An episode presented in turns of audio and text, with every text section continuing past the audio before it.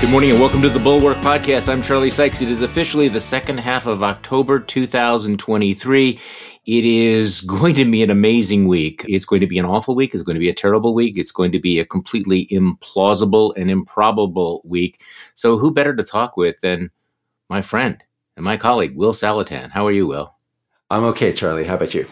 I have to admit, I'm going to make a confession here. I find the whole story about the war in Israel to be very, very painful to deal with. So we're going to have to ease into it. We're going to get to it. We have a lot of material on it. I want to spend some time on the absolute insanity of the speaker's race with one stipulation, because we're going to spend a lot of time talking about how absolutely insane and absurd it is to even consider the possibility of making Jim Jordan the Speaker of the House of Representatives, right? I mean, this is crazy. It is, however, not nearly as crazy as what the Republicans are planning to do by nominating Donald Trump to be the next president of the United States, leader of the free world. So let's put this in perspective, right? As nutty as it is to put somebody like Jim Jordan in the presidential succession, putting Donald Trump, in the presidency. So, I mean, when we're evaluating, whether or not the normie caucus, the sanity caucus of the Republican Party is finally going to take a stand, kind of remember that they've already made it clear they're not going to take a stand on the big one. Okay, so we may have this little moment of sanity, but one of my themes lately is to tell the listeners, you are not the crazy ones. So could we start off the week with a little bit of a you are not the crazy ones palate cleanser? Is that okay with you, Will? Sure. Okay, so here is an actual interview. This is a real person. This person votes. She may be somebody's grandma who was interviewed at a MAGA rally over the weekend, talking about the role that Space Force is going to play in the presidential election. And by the way, this would be big if true. So let's play this audio of this interview. The election, I believe, was stolen. But we know that. Space Force has it all. Trump has all the Space information. Force. It's going to be overturned. What do you think Space Force has? Space Force is a military branch of the, just like the Army, all the military. And they literally, walk up here. That's right. They literally, the night of the election, they literally watched the election be stolen. They know, they watermarked the ballots. They know exactly what happened with every ballot. They know what fake ballots, all right? They knew the election switches. They know what countries were involved. They know they followed the money. They know what every politician that's been paid off. They know there was 269,000 sealed indictments, but I think it might even be up to 500,000 sealed indictments. And I believe that we're going to have an emergency broadcast, and the military is going to come in with martial law, and we are going to be shown 8 hours on, 8 hours off of videos for 7 days, the world, and they're going to be showing us taped tribunals, taped confessions, and she's looking forward to this. The world is going to be awakened to what's really going on with the deep state. Wow.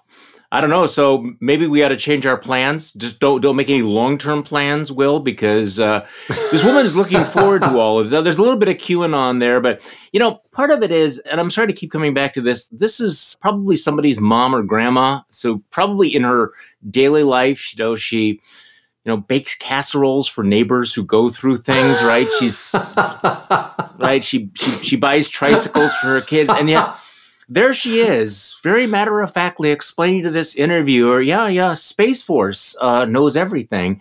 And you're looking around going, okay, no, Space Force, because it's got satellites, knows all this stuff. And also somehow, she didn't quite explain how they watermarked the ballots, but there's going to be hundreds of thousands of indictments. Charlie, there's Space Force. Of course they watermark ballots. That's what Space Force...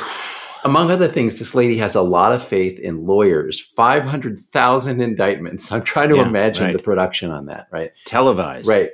8 hours on, 8 hours off, televised tribunals. Did she say we'll be forced to watch them? We can, right?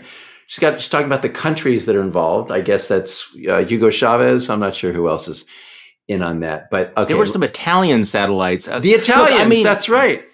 Okay, so have I made the point that you are not the crazy ones? Let's just set this aside for a future conversation, Will, about the sort of the nature of insanity and how widespread it is, because insanity can be overused. But I have to tell you, there are a lot of really, really crazy people out there. Can we stipulate that? I'm not going to say which show it was because I don't want to embarrass them, but I was on a show. I sat there for about 20 minutes before it was my turn, listening to callers call in. And I have to tell you, Will, it's enough to make you doubt your faith in democracy. And I'm not talking about people who are uninformed or even the folks who basically, you know, just string together bumper sticker cliches, talking points, and think they're engaging in some sort of intelligence. I'm not talking about them. I'm talking about people who believe really seriously batshit crazy things, and they vote and they get elected and they determine the future of our government, I'm afraid. I mean, no, look, they may not be the people who actually determine, but, you know, as we just get into this conversation, kind of remember when we say that there are politicians who are really afraid of the base. I have a couple of serious points, but I got a pony. I got a pony for you. Actually, you already gave me the pony. So the serious points are this lady we just heard talking about tribunals. She says the military is going to come in with martial law. There's going to be tribunals and taped confessions. And this is her idea of a rescue operation, right? This is Christmas. Right. And so the serious point is, this is how authoritarianism comes to America in the name of democracy, right? The people's votes were stolen. She's nuts. I mean, let's not get too serious, okay? I mean, this woman is she's nuts, fucking nuts. She's nuts.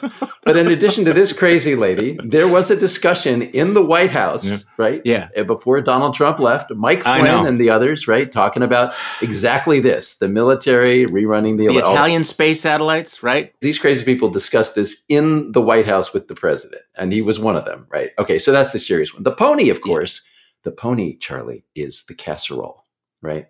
Because the people who are spouting this garbage, they are baking casseroles. And they're perfectly functional in other parts of their life. So somehow people can be absolutely nuts and say this crazy stuff and then go about their daily lives as moms and grandmas and whatever. I'm not sure that that is as reassuring as you think it is, you know? But basically saying, okay, so yes, there are zombies, but you know, most of the time you can't tell the zombies. They walk among us.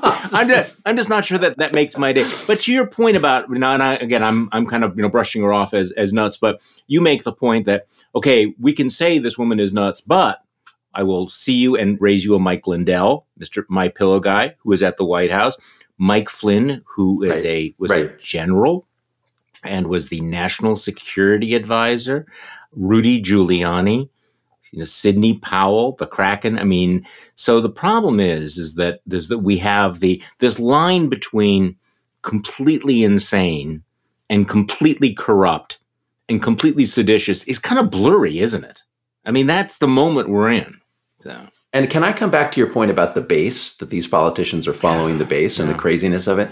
So this happened on Saturday in New Hampshire. Mike Pence is up there. And there's another one of these casserole ladies, right? She gets up and she says to him, how are you going to get elected? He's like, how am I going to get elected? She says, because after the vote, she says, this is a quote, that's where it all goes away. Somebody comes along and just takes a bunch and puts it in the back of a truck and takes it away.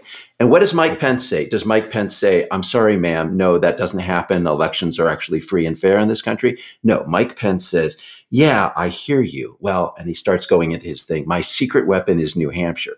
So Mike Pence knows this lady is nuts and he doesn't correct her because he's afraid to correct her. And this is what's happened. Or he's exhausted.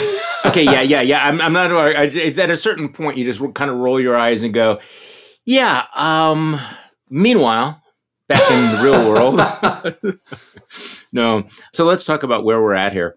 Because, you know, when I talk about this being an implausible, improbable week, we have what's about to happen in Congress, which is amazing. I think it's fair to say, and feel free to disagree with me here, really, literally no one knows what's going to happen this week. I mean, this is one of those, I mean, no one has any idea. So for those of you catching up who actually had a real life, Steve Scalise won the vote for speakership.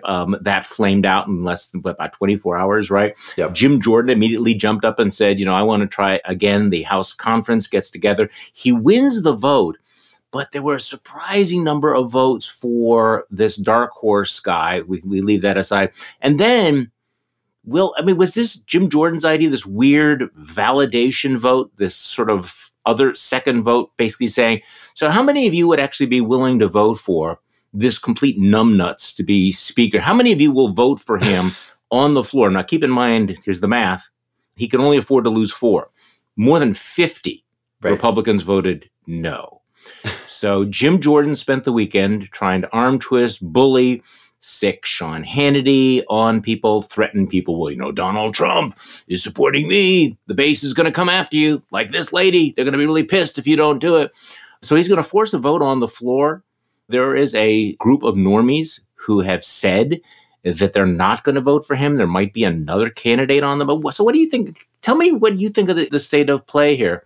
Are we going to go through another 15 to 20 ballots before people decide that putting Jim Jordan in as speaker is just too nuts even for this Republican Party? Well, first of all, there is nothing too nuts for this Republican Party. So let's set that one aside. Okay. That's right. The fact that Scalise couldn't get enough tells you we're already through the looking glass. He had the best chance. He had the best chance. So everything from here on in is less likelihood of it. The fact that Jordan is the next guy up is because the crazies are in control. So all of the normie Republicans, to the extent that they still exist, are kind of out of the equation because they're the ones who are flexible, right? They'll be just like, give me Austin Scott, give me somebody to vote for, right? Sorry, that's the dark horse guy. Yeah, right. So we're in the stage where we have to appease the crazies because that's where the Republican Party is. And there's very little likelihood of getting enough votes. So I don't see a way out of it. And this, the crazy vote that you brought up, Charlie, how many of you would vote for me on the floor? That's because the Republicans are afraid to take this to the floor because it's going to show everyone how nuts and chaotic and disorganized it. Well, but they're going to do it. They're going to do it because Jim Jordan apparently wants to get people on the record so that he can beat them up. So, look, there's at least, correct me if I'm wrong, at least 12 Republican congressmen who were elected in districts that Joe Biden won. Clearly, there are a lot of people who know who Jim Jordan is, who know he's an idiot, who know he can't be trusted, who cannot stand the idea. So the question is, will there be more than 4 who will just say no or vote for somebody else? And I think there's a high likelihood of that. Again, I don't want to be the optimist here. So then what happens? Then the question is, all right, there has been a lot of, I think, wish casting over the weekend about how, maybe they should caucus with the Democrats, elect Hakeem Jeffries, people that is just not going to happen. They are not going to elect Hakeem Jeffries.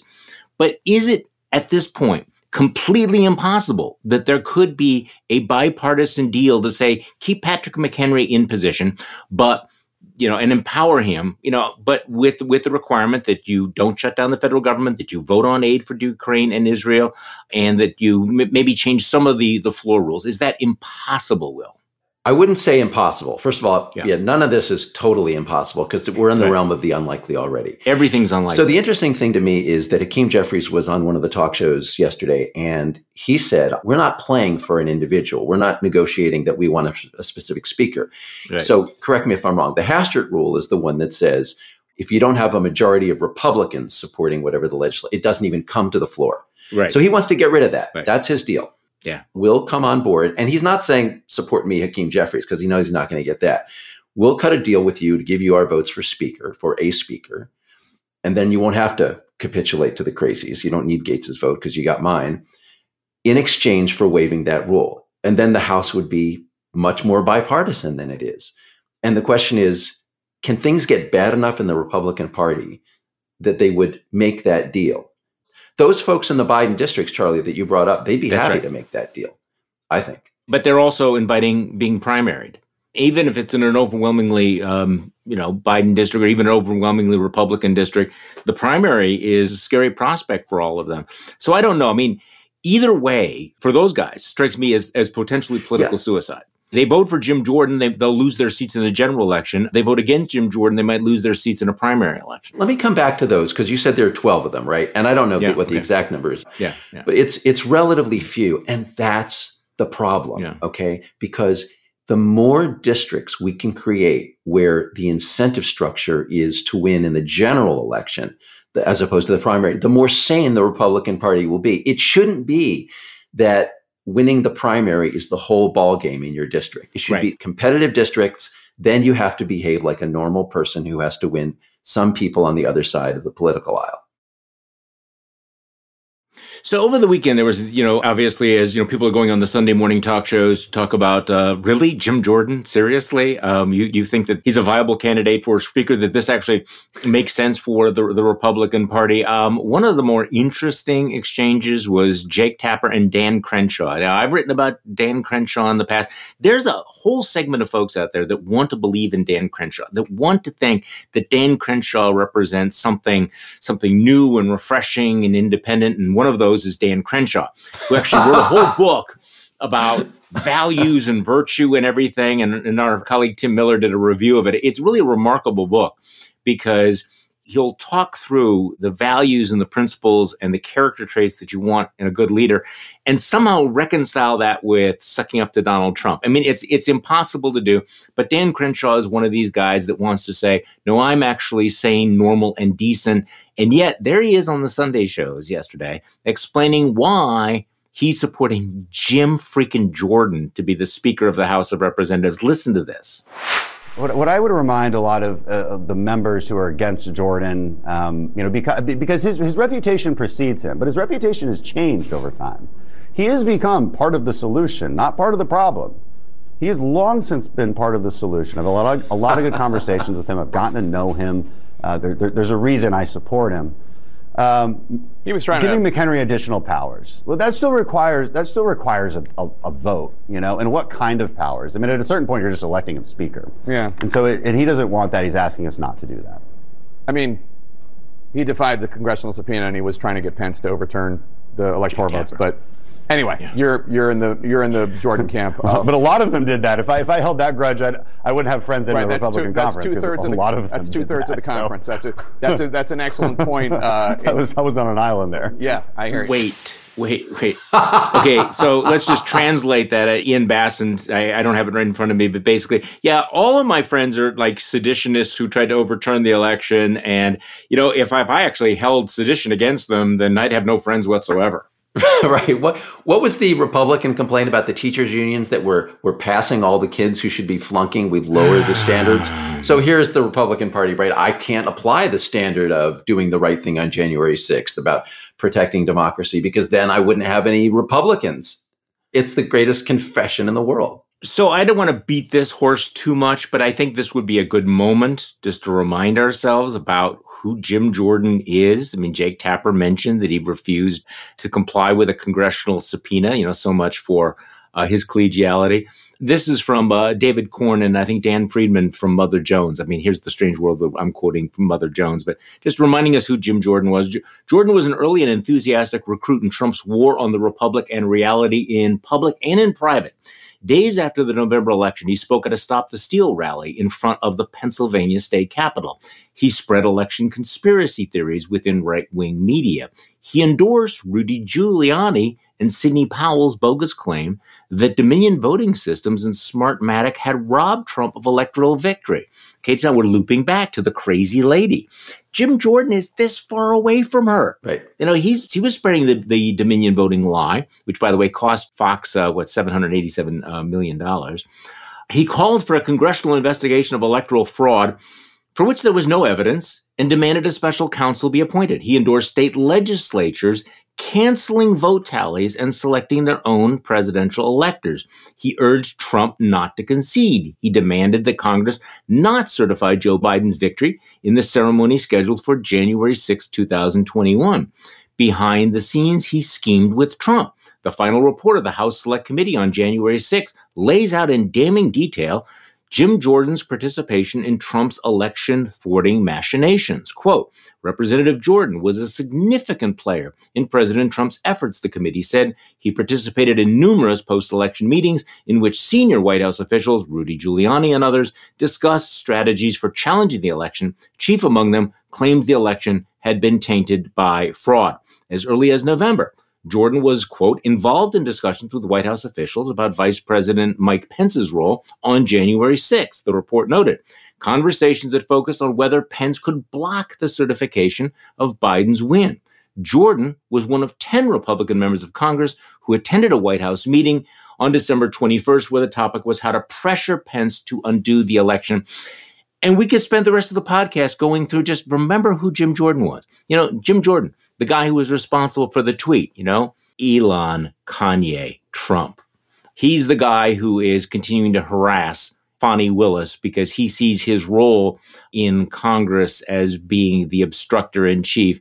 So putting this in context, so there's Dan Crenshaw saying, hey, if I held this against everybody, I'd have no friends. Right, Dan? That probably should tell you something.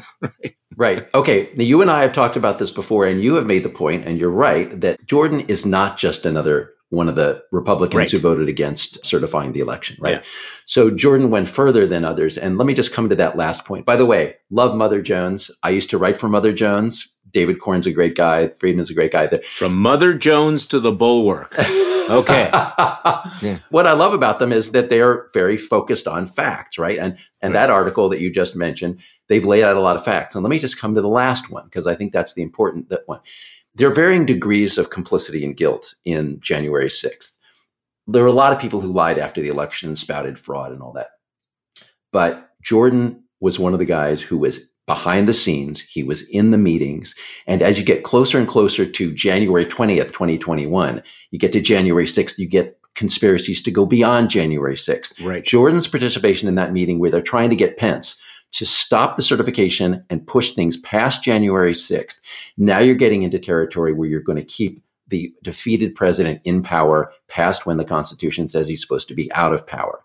It's that much further into the madness. And Jim Jordan, we must never forget his role in that. We must never forget that we don't even know enough about him because of his defiance of the subpoena, right? And Liz Cheney has said, Jordan's not just another pretty face here. In this case, not just another ugly face, right? He's particularly complicit in this. He's particularly dangerous. I would say in a choice between Scalise and Jordan, it's not close. No. I was wrong about that last week. And yeah. Okay, so in another mind-blowing moment that would cut against any optimism about the GOP normies, Mike Pence was asked about this over the week. And Mike Pence says that Jim Jordan would make a great speaker. See, I have to tell you, guys like Mike Pence just continue to blow my mind. At some point, every once in a while, you'll think, okay, Mike Pence has suddenly realized, I'm not going to be president. I'm not going to win this nomination. I'm going to go out in a blaze of glory. I'm going to say what I think. I'm going to call out the seditionists. I'm going to say that Donald Trump tried to get me to ignore the Constitution. That's the hill I'm going to die on. And then it's like Mike Pence goes, no. And Jim freaking Jordan. Explain this to me, Will.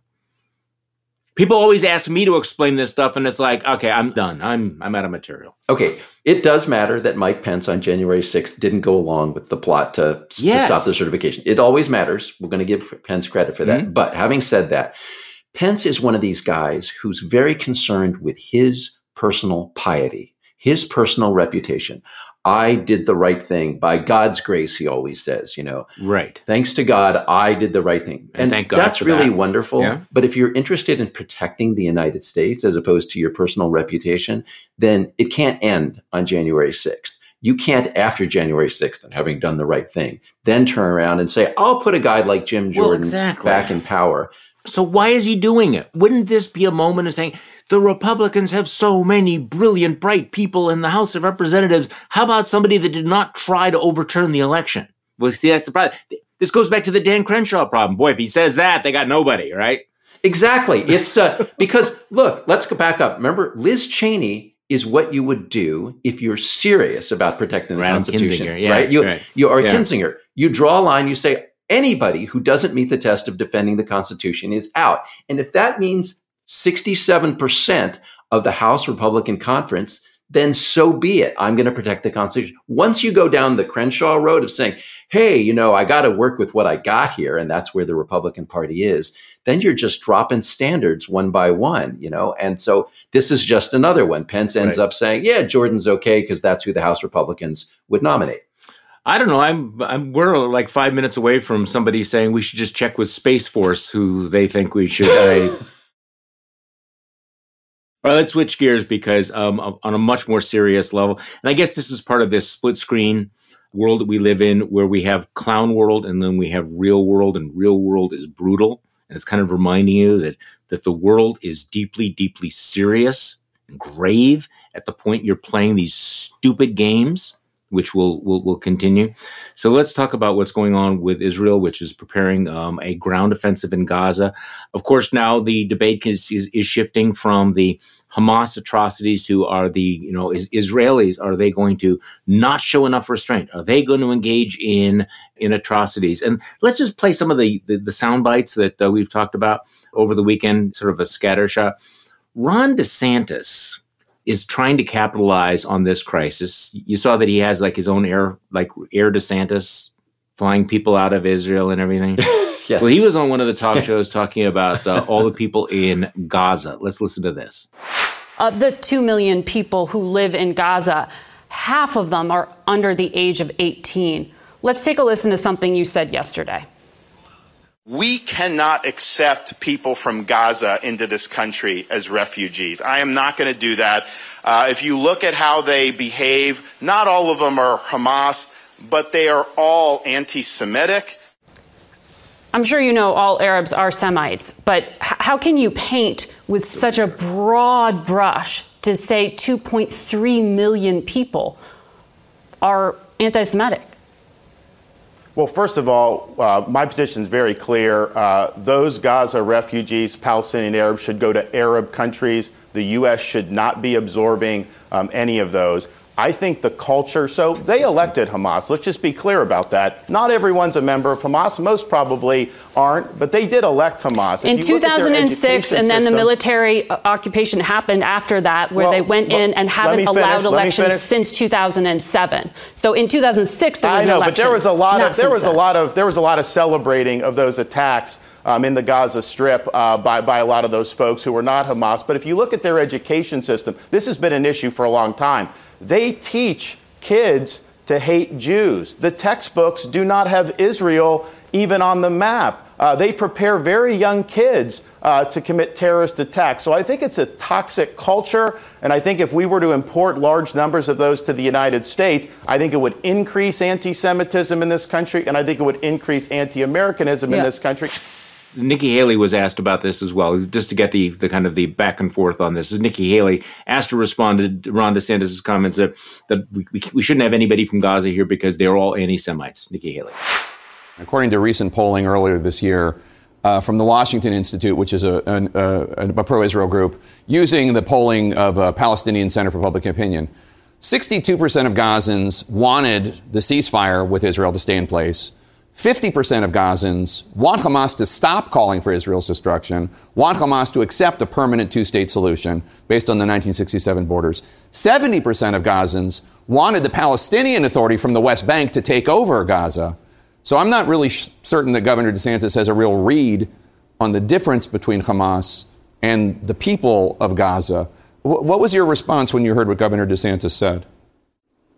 You know, I dealt with this every day for 2 years. And, you know, what I can tell you is you have to realize that whether we're talking about Gazans and Palestinians, you know, all of them don't. You've got half of them at the time that I was there didn't want to be under Hamas's rule. They didn't want to have terrorists overseeing them. They knew that they were living a terrible life because of Hamas. You had the other half that supported Hamas and wanted to be a part of that. We see that with Iran, too. The Iranian people don't want to be under that Iranian regime. They don't. We saw what happened to Masa Amini. We saw how they treat them. There are so many of these people who want to be free from this terrorist rule. They want to be free from all of that. And America's always been sympathetic to the fact that you can separate civilians from terrorists. Okay, so Will, there seems to be kind of a difference of opinion there. Yeah, okay, so folks, I am Jewish. It's painful to me and my community that so many Jews were murdered in this Hamas attack. Just going to stipulate that. I have a personal interest in this topic. Having said that, what Ron DeSantis said here, this is how evil happens on the other side. This is how we become the bad guys. In the name of fighting prejudice, right? He says they're all anti-Semitic. He doesn't say Hamas is anti-Semitic, which is true. He says all the Palestinians in Gaza are anti-Semitic, right? And Margaret Brennan points out that half of them are under 18. Ron DeSantis says it doesn't matter. He said they teach the kids to be anti-Semitic. The children of Gaza, he's saying, are presumptively anti-Semitic and shouldn't be allowed to come to the United States. Okay, that's one step. He says, you know, they elected Hamas, right? And Margaret Brennan points out that was in 2006. That's 17 years ago. 17 years ago. And when she says they haven't allowed an election, she's not talking about Israel. She's talking about Hamas. Hamas has not allowed a vote in Gaza. So, and then Tapper has the numbers from the poll, right? So that it's bullshit. What DeSantis is saying is just wrong about what people in Gaza believe. The larger point, though, is he's trying to say there should be collective guilt. Yes. That no one from Gaza should ever be allowed in. But I have another soundbite for you, because then this also can translate into, therefore, we shouldn't have any sympathy for what is about to happen to anyone here. Here's Tom Cotton, Republican senator from Arkansas, talking about the coming attack on Gaza and the possibility of massive civilian casualties. Israel has inflicted no suffering on Gaza. Hamas is responsible for the suffering in Gaza. They've been in charge there for 16 years. They didn't have to spend the billions of dollars they get from countries like Iran on things like tunnels and missiles. They could have spent it on water and power plants. Hamas is their sole responsibility for any suffering the people of Gaza have already had, or for any civilian casualties in Gaza, because Hamas intentionally uses women and children and the elderly for human shields. And if you don't want your hospitals or your schools or your mosque bombed, you shouldn't use them for military purposes. But you know the images that we're going to get. They're going to say this is Israel. They are carpet bombing and blanketing the Gaza Strip in a way that leaves, first of all, food and water cut off, a humanitarian crisis and destruction there.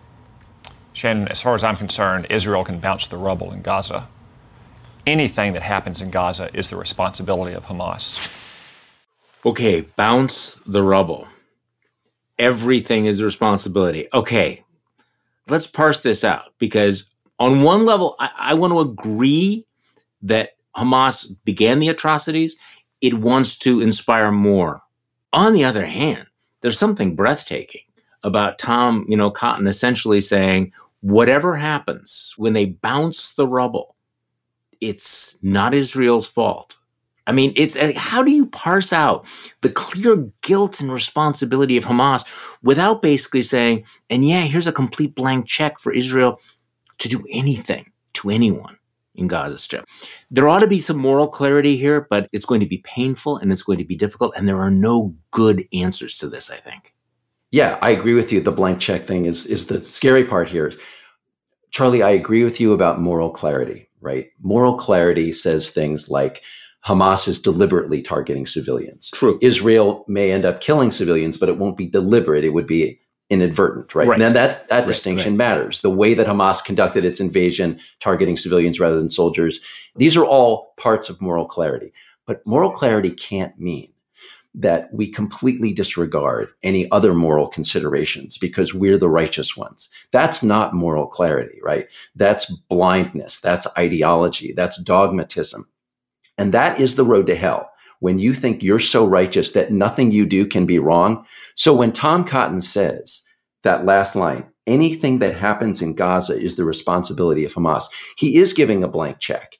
And just because you are the more morally right party in a war does not mean you can do anything, right? You still have the laws of war. What makes you different is that you respect the laws of war. You respect the distinction between enemy soldiers and civilians. So no, it is not true that anything that happens in Gaza is entirely the fault of Hamas, right?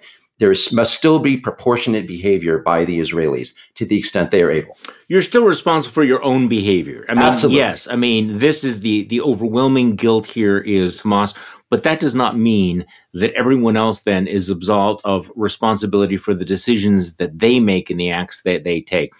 Okay, so another soundbite here. Your good friend, Lindsey Graham, because, of course, people who have listened to this and watched this know that Will has written the definitive account of Lindsey Graham's descent into authoritarianism. You can buy the book. You can read the article. You can listen to the podcast. So Lindsey Graham was on yesterday and has a couple of interesting things to say. Here's Lindsey Graham. If Hezbollah, which is a proxy of Iran, launches a massive attack on Israel, I will consider that a threat to the state of Israel, existential in nature. I will introduce a resolution in the United States Senate to allow military action by the United States in conjunction with Israel to knock Iran out of the oil business. Iran, if you escalate this war, we're coming for you. Okay, so your thoughts, Will. You are a student of Lindsey Graham. That's like the old saber-rattling Lindsey, though, isn't it? Right, it is. Now, last week you were saying, I was talking about, if only we could retaliate against Iran. And you pointed out, look, be careful what you wish for, right? You don't want to expand this war. Yeah. In fact, all of American diplomacy is to try to limit it. Right. But in the name of trying to limit it, Lindsey is now explicitly threatening United States, not Israeli, United States military engagement attacking Iran, right? And what's interesting to me about this, in addition to that it's a little bit dangerous to talk this way, is who exactly made Lindsey Graham in charge of Joe Biden's foreign policy, right? And the answer is nobody. The answer is nobody, but this is a major reason why Lindsey Graham became a Trump flunky, because he loved when Trump was president, he could say, you in Iran, I have been talking to Donald Trump. Yeah. Donald Trump's my buddy, and he's going to do the following to you if you come in to this conflict, right? But he doesn't have that now. So now he just has to say, I'm going to introduce some resolution in the Senate. Okay, so Lindsey Graham is, in fact, as you accurately describe him, a Trump flunky. But on that same program, he said that Trump's comments about how smart Hezbollah was and his attacks on Israel being a bunch of jerks and idiots and everything was a big mistake. I hesitate to ask this question because I think you and I both know the answer, but there was a lot of sort of, Henry, like, well, will this latest gaffe by Donald Trump, will this make a difference? The fact that at this moment, he makes it all about himself, of the narcissism of Donald. See, the thing about Donald Trump, and again, just come back to it, there's no ideology here. There's no through line of principle. It's all about him. It's all about his grievances and everything. So he's mad at Benjamin Netanyahu because Benjamin Netanyahu called up Joe Biden and congratulated him. So, Trump tried to walk back his comments about how smart Hezbollah was, that, there's no better friend of Israel. But, and even Lindsey Graham's calling him out on, but it's not going to make a difference, is it? Because we're like way past that. We're way past any moment at which anything Donald Trump does is actually going to be the breaking point, right? Or do you have a more optimistic view than that? I'm open to this from you. No, I don't. And so there's 2 points here, Charlie. One is the political point you're making, that the Republican voters don't care about any of this. Yeah. They still vote for Trump no matter what. But the other thing is, it's just amazing to me that people like Lindsey Graham are always trying to draw this distinction between, Donald Trump just said this outrageous thing, like attacking, criticizing Netanyahu and claiming that he didn't support Trump when Israel's literally under a deadly attack. And at the same time, so Lindsey Graham says he shouldn't say this stuff, but he keeps calling it, what is it, a mistake? This is not a mistake. What's lacking here is Donald Trump is a very bad person, right? Who doesn't care about anything but himself. That's why he says what he says about Israel. That's why he says, let's overturn the Constitution. That's why it is so dangerous for anyone who cares about America's role in the world to even entertain the possibility of returning Donald Trump to the Oval Office. And of all the people who should know that, shouldn't Lindsey Graham be like at the front of the line? Totally. And this is like, but the scary thing, Charlie, is if Donald Trump wins the presidency again, it will be with the help of a bunch of people who literally think this. They think, I don't like Trump's mean tweets or whatever, but, he was good on the economy or whatever, and we can manage him. We'll just limit the damage he does to Israel or the Constitution or whatever, right? And Lindsey will be the Secretary of Defense or something. Yeah. And he'll talk himself into like, I will protect the world from him because I'll be his Secretary of Defense for like 5 minutes until thrown under the bus by the Donald. And what we have to convince these people of is you don't get to choose. You don't get Trump a la carte. You get Trump. And Trump's going to do all the bad stuff you don't like, in addition to the things you think he did well. Well, that's where we're at. So what are you watching this week? What are you going to keep an eye on? I've been writing, and I'm going to, hopefully this will be out tomorrow morning, a look back at what happened when there was a massive Jewish slaughter of Palestinians 30 years ago in Israel. And what was said at that time, you didn't have all this namby-pamby, excuses for the terrorists. Israel and its allies and the United States and Jewish groups were out very clearly talking about the evil of this act. That's what we need more people on the other side to do. We need more Arab countries, more Muslim organizations speaking out in the same way about violence against Jews. Now, going back to Trump's comments, and the need for moral clarity. I do think that that is something that Joe Biden has actually risen to the occasion on, at least in the couple of the things he said, his public statement, his interview on 60 Minutes last night. I don't know whether you caught it. I only caught some excerpts of it. But he seems to have a very clear view of the moral stakes here and his historical perspective and, looking at the pictures of what happened to the children and everything and thinking of the Holocaust, the distance between the seriousness with which he is proposing this. And I'm not saying I'm going to agree with everything he does here. I'm not giving him a blank check in any way. I'm not going to join the, rah-rah, club here. But the distance between Joe Biden's seriousness and his moral clarity and Donald Trump's narcissistic recklessness, boy, could not be more dramatic. And again, it's one of those moments that you're not the crazy ones if you're saying this guy's acting like a grown-up, this guy's acting like a complete fucking buffoon. And it's not just that Joe Biden understands the moral clarity of the wrongness of killing Jews and that Israel is in the right to defend itself. Yeah. It's also that he does something Donald Trump would never do, which is that at the same time that Joe Biden says that, he also talks about the Palestinian-American boy who was just murdered in Illinois and Chicago, right? And this goes back to what Ron DeSantis said. When politicians like Ron DeSantis go out and talk about how all the people of Gaza are anti-Semitic, that's not just like a rhetorical error. That has consequences. And I'm not going to draw a straight line, but there has already been one hate murder that we know of. The sheriff's office says that they believe this is related to the situation between Hamas and Israel. A man murdered this boy, right? After Ron DeSantis says, around the same time as Ron DeSantis says, oh, the children of Gaza, they're all indoctrinated. They're all... Yeah. And Joe Biden has come out and talked about that as well and said, we must not do that. He's not doing China virus. He's not playing on ethnic stereotypes. Right. He's trying to stand against that and in defense of human rights. And meanwhile, I think the odds are at least 50-50 that we will see a shutdown of the federal government because of the complete dysfunction in the Congress of the United States. I mean, if they do come up with some sort of a bipartisan power-sharing agreement, which, by the way, would be incredibly countercultural. I mean, that would be incredibly not on brand for 2023 to have some sort of a bipartisan compromise. So if, in fact, Republicans do fall in line behind Jim Jordan, I think the chances of a government shutdown in the midst of this international crisis is way higher than 50-50. And I mean, among the many mind-blowing things that we have to endure, the most mind-blowing of all being the possible re-election of Donald freaking Trump, the fact that anyone would even contemplate shutting down the federal government during this particular period of time is just, but here we are. If only they had been warned. Charlie, can I have a do-over? So last week we talked about this and I said it didn't really matter that McCarthy was out.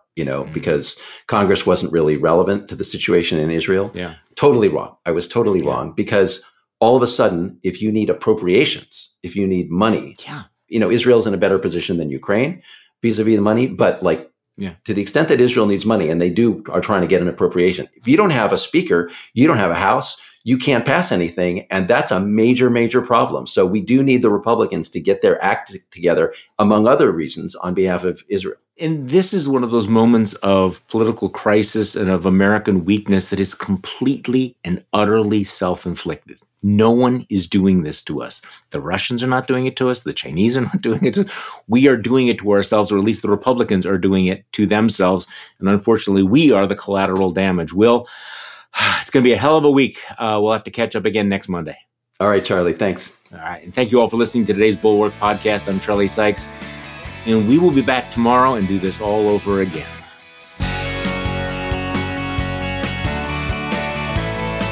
The Bulwark Podcast is produced by Katie Cooper and engineered and edited by Jason Brown.